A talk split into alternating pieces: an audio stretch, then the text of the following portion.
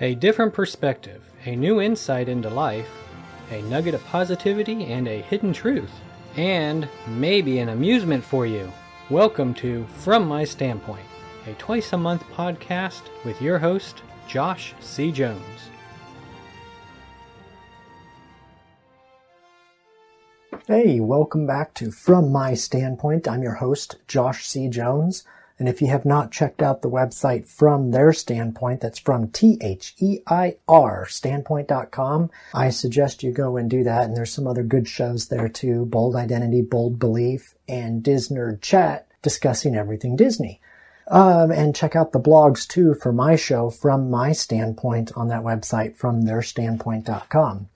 Now today I'm doing something a little different. Obviously it's the first real one where there's video, but I'm also going to read from this book. I'm in this class at church for the first part of the year called Comeback, um, The Comeback. And we're reading out of a workbook by Louie Giglio. I think I said the name right.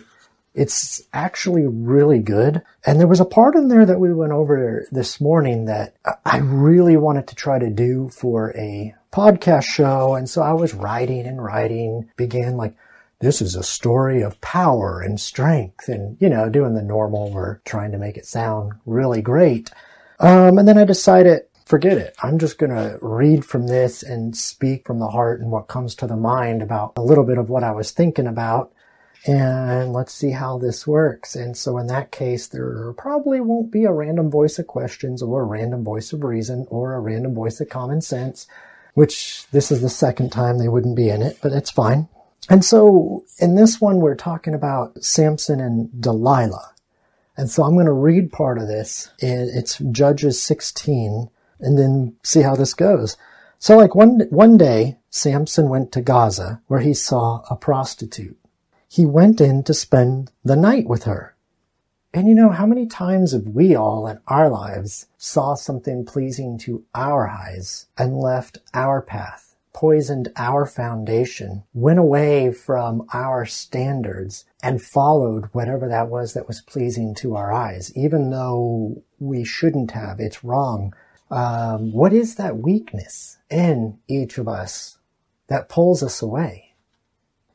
And when he went in with her, the people of Gaza were told, Samson is here. So they surrounded the place and lay in wait for him all night at the city gate. They made no move during the night, saying, At dawn, we will kill him. And so when we give in to sin, to that weakness, when we crack our foundation, poison our foundation by doing things we know are not right, we allow the enemy to grab a stronghold in our lives. And the enemy is always laying there in wait. And the enemy can be many things. I mean, it can be the devil with our sinful natures. It could be um, a bad person. We've read about plenty of them throughout history and stuff. Um, and if you listen to episode two, Focused or Blinded, Who is the Enemy, you'll hear how the enemy is always prowling in the darkness like a lion, waiting to strike us, waiting to pounce and devour us. And a lot of times the enemy uses division, gets us fighting each other and divided, get, gets family, friends, nations, households divided and fighting each other. And it usually starts in the mind. But Samson lay there only until the middle of the night. Then he got up and took hold of the doors of the city gate, together with the two posts, and tore them loose, bar and all. He lifted them to his shoulders and carried them to the top of the hill that faces Hebron. Now, if you're not familiar with this, Samson is the character in the Bible that has like superhuman strength. I, I mean, like, um, probably not a strong Superman, but superhuman strength. You could think like Superman or Juggernaut or Colossus, um, if you follow any of those superhero things. And so he made a mistake and yet was able to get away, was able to flee and not be taken down by the enemy that was laying in wait. And they may not get you the first time or the second time or the third time or the fourth time or the thousandth time, But if you keep going down that path, eventually they will get you. The enemy will get you if you do not get back on the right path. And so there was something I heard too before from a, um, another preacher, Steven Furtick, where he said, what's your standards? Where is your standard? What's your standard? Who sets your standard? And if you don't have a standard in your life, then what are you living up to? What, like he says, what can you ask? How can you ask God to bless you and help you and bring you up if you don't have a standard that God can bless you by? And without a standard, I mean, you're going to keep running off into the enemy's territory and be taken down by the enemy. That standard helps you decide what is right and wrong. And so with Samson here, it says, sometime later, he fell in love with the woman in the valley of Sorek, whose name was Delilah. The rulers of the Philistines went to her and said, See if you can lure him in into showing you the secret of his great strength and how we can overpower him so we may tie him up and subdue him. Each one of us will give you 1100 shekels of silver. What is it that we keep trading our standards for, stepping over that line, trading the goodness, trading our morals for, uh, sacrificing ethics for? It may not always be money, like her, a hundred shekels of silver. It may be prestige or a title, a, a position, uh, a new car. Think about that in your life. What do you keep sacrificing your morals, your ethics, your standards, your foundation? What do you keep poisoning your foundation for?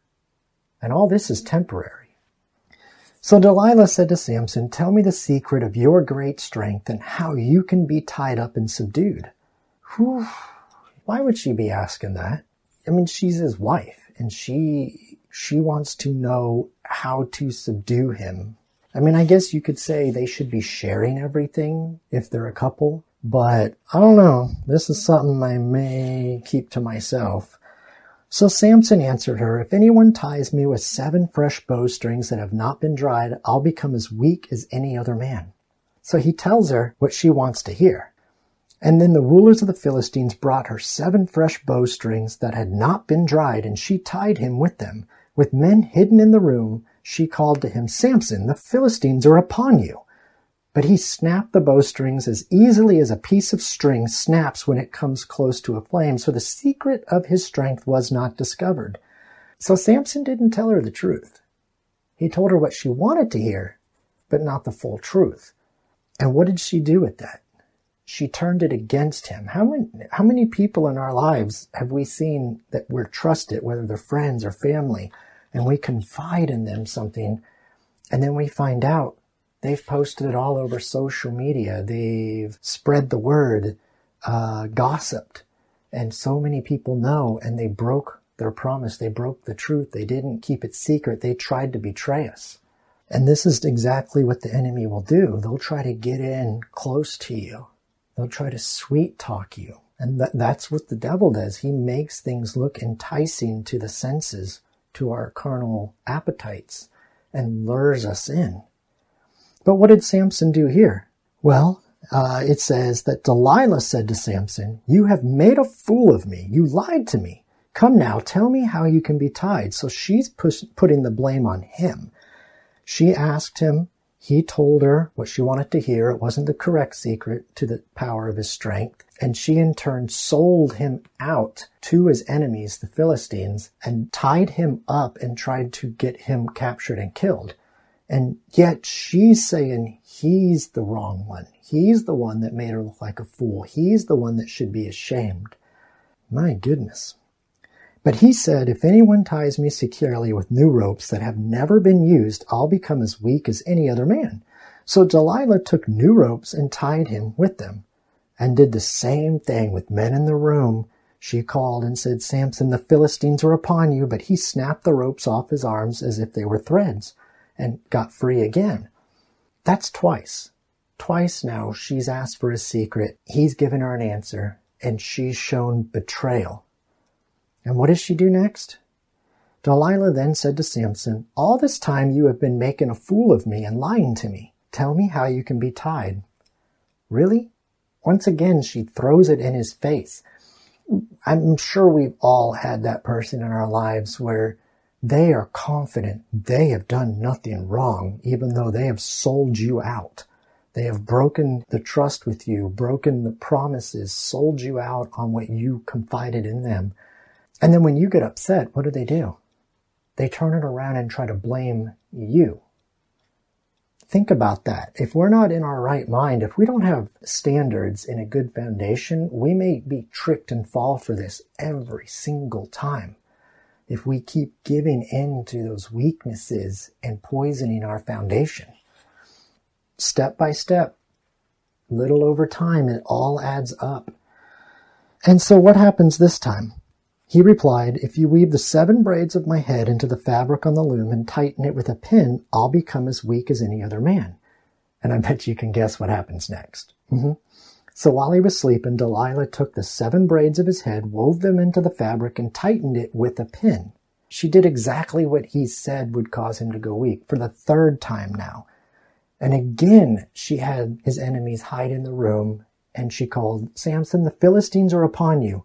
And again he woke up from his deep sleep, pulled up the pin in the loom with the fabric. Three times. She used her, I would say, womanly wiles on him, got him to give an answer about his strength, and three times she sold him out. And every time she puts the blame back on him to me, I see that as kind of an entitlement, a um, I forgot the word, but somebody that always has to be the center of all attention and everything's about them, such as you could tell them, "Hey, I'm sorry to inform you this this person in our family has just passed away." And this is the type of person that'll say, Oh, I'm so sorry, but you should hear what happened to me today um, I lost this. I heard about a couple other people uh, that I don't know very well, but they passed away, or I have to walk everywhere because my car won't work.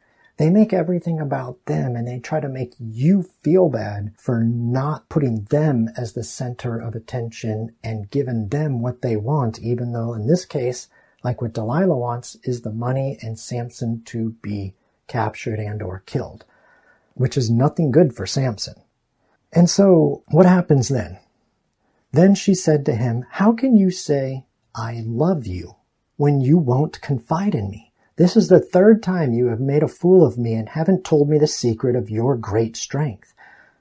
Once again, she's throwing, trying to throw it back in his face and his weaknesses because he's allowed his foundation to be poisoned for over years and years and years of giving into his weaknesses of the sin of chasing women. And according from uh, what I understand and what we talked about this morning, his weakness is women. I mean, he kept running away, going away from God, giving into the sins, chasing women, chasing prostitutes, chasing Philistine women, women of other gods that worshiped other gods. And that just over years kept eroding Adam on the inside. What is it that you keep chasing that you know is not right, but you keep making justifications for it and keep chasing it. And it's just eroding you on the inside and it's leading you to your destruction. We all have some sort of a Delilah in our lives, and we have to be honest with ourselves to figure out what that is so we can cut that off. And so it says, with such nagging, she prodded him day after day until he was sick to death of it. Such nagging. Um, one thing I mentioned was usually in older age we get some hearing loss. And i know with my dad and grandfather as they got older they started having some hearing losses. And we always see that as a negative thing. But there's a you can find a positive in everything even in the negative. As the bible says god works all bad evil for his good, for his glory. So there's positive in everything. And one thing I mentioned was, you know, if he had hearing loss, like some of us do in our lives as we get older, which apparently he didn't, but if he had hearing loss, the positive aspect of that would have been the nag, he probably wouldn't have heard all the nagging and he probably wouldn't have given in and told her his secret. So that's a positive right there, except he didn't have that. So she just kept nagging and nagging and nagging him. Oh, and I'm not married. at least not right now, but I hear stories of married couples and you hear, you see it in movies and shows, and I can just imagine all that. But that's another story. So he told her everything and said, No razor has ever been used on my head because I have been a Nazarite dedicated to God from my mother's womb. If my head were shaved, my strength would leave me and I would become as weak as any other man. He let all those years of erosion get to him. And all those, whether it's days, weeks, months, whatever it was of nagging, get to him. He did not have that, that, that standard, that strong foundation within him to put his foot down and tell her no, kick her out if he has to, leave her, um, say no to this weakness, this this constant sin, and stand up for his standard on his firm foundation. He let it erode. So what is? When Delilah saw that he had told her everything, she sent word to the rulers of the Philistines and said, Come back once more, he has told me everything. So the rulers of the Philistines returned with the silver in their hands. After putting him to sleep on her lap, she called for someone to shave off the seven braids of his hair and so began to subdue him, and his strength left him. Then she called, Samson, the Philistines are upon you. And he awoke from his sleep and thought, I'll go out as before and shake myself free but he did not know that the Lord had left him. The Lord gave him the blessings and the favor as long as he had his hair.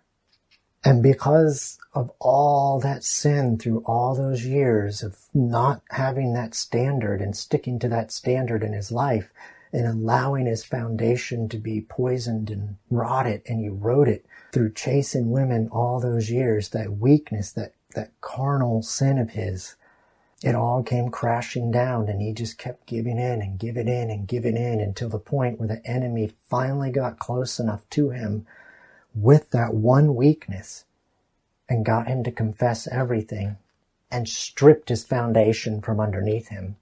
And everything came crashing down on him. He lost everything. And so it says, uh, then the Philistines seized him, gouged out his eyes, and took him down to Gaza. Binding him with bronze shackles, they set him to grinding grain in the prison. He never saw it coming. Through all that sin, all that giving in, over and over and over and over again, it was eroding him inside. He never saw it. Step by step, little by little, that's how the enemy works. That's how Satan works. That's how the enemy in the world works. It doesn't matter what, if it's a spiritual fight or a physical fight. The enemy will erode little by little, day after day, week after week, month after month, year after year, decade after decade, until they finally wear you down. Unless you have that standard in your life and that firm foundation where you can stomp them out before it gets to that point.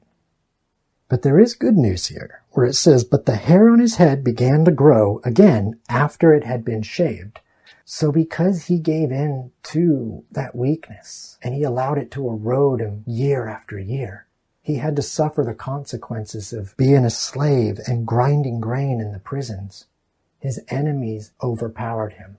And for years, I'm assuming years, I need to read it more, but I'm assuming years, he was maybe just months, I don't know, but he, he suffered harshly the consequences of all those years sinning and giving in to the weakness and allowing the enemy to continue to erode him from the inside out. We rarely fall from the outside in as a person, as an individual, spiritually, as a family, as a nation. It's almost always in slow erosion from the inside out. It's an attack on the inside, day after day, week after week, month after month, year after year, decade after decade, until you're hollow and you're divided and your foundation is rotted and your standards are no more. That's why it's so important to meditate day and night, every day. Reaffirm yourself, the good, the positive. Stop looking for the negative. Stop looking for reasons to argue with people, even on social media. Maybe you need to stay off of it for a while, but stop looking for the bad, for the negative. Look for the positive. You will find what you're looking for. At some point in some time, you'll find what you're looking for. And if all you ever find is negative and trouble and problems, then maybe that's exactly what you're looking for. And you need to change your mindset. Change it to look for the positive, for the good. Meditate on goodness day and night.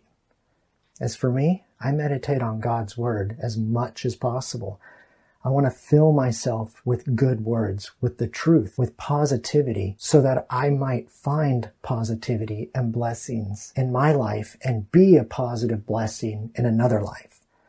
And you've got to find something that is your standard, that you will not cross no matter what. That'll help make your decisions much easier. So you won't be like Samson here, where uh, he didn't have that standard and he just kept crossing that line, kept crossing that line and allowed the enemy to erode him from the inside out until finally he was no more. So find that standard of yours in your life. That'll make your decisions easier. Build yourself on that firm foundation. And I'm going to add this in here, but I've got books coming out. One, Destiny, Life or Death, Choose Your Destiny. Yes, that's already out right now. That helps you understand the five traits that we all have in our lives to help better control and shape our destiny so we can have a destiny of life and of goodness or of death and destruction. And then I've got one in the works called Entrepreneur, Five Characteristics of the Successful and Respect It that talks about things that everybody, not just an entrepreneur, but everybody can use in their lives, such as hard work, leadership, it, it's a really good one to read, even if you're not an entrepreneur, because I really think everyone, if they're striving to make their life better, I consider them an entrepreneur. And then I've got two more. Volume one, the foundation to your success, and volume two, your foundation in action, which really talk about your foundations of what I was hinting at here. What are you basing your life upon and where is your standard going to be? based on that foundation. So I thank you for listening today to From My Standpoint, and I hope uh, this helped you a little bit. It was something completely different from how I've been doing them, and I won't keep doing it this way, but I hope this really helped you, and I encourage you to, to find from my standpoint on your favorite podcast app and please rate, review, uh, subscribe, and share these shows. And don't forget to check out the website www.fromtheirstandpoint.com. That's from T-H-E-I-R standpoint.com. Uh, where you'll find my show and the blogs for my show from my standpoint. And you'll find Bold Identity, Bold Belief, and Disnerd Chat, and hopefully in the future more shows as well. And obviously there probably won't be a blog for this one because I kind of just winged it, so I didn't write it beforehand. But you should still check out the blogs and the other stuff on that website. We also have books for sale on that website now as well. Uh, again, that's fromtheirstandpoint.com. Uh, so thank you for tuning in. And now, what you've all been waiting for, it's the wisdom of Dad Joke. In life, we will all be subjected to having to make choices, and those choices are best served if we have standards in our lives. Standards are not bad. Having a good, strong foundation is not bad. Don't let anyone tell you you are not worth having standards, worth having a good foundation. You are worth it. Everyone believes you are worth it, everyone that counts. And just take Samson, for example. Samson said to the Lord, Lord, I thank you for giving me this blessing and this favor, but why have you given me all my strength in my hair? And God replied, Samson, because you're worth it. This has been From My Standpoint a podcast to find a nugget of positivity and a hidden truth, encouraging and enlightening insight, entertaining a new perspective, and providing an amusement for you. We hope you were entertained, encouraged, enlightened, and enjoyed the show.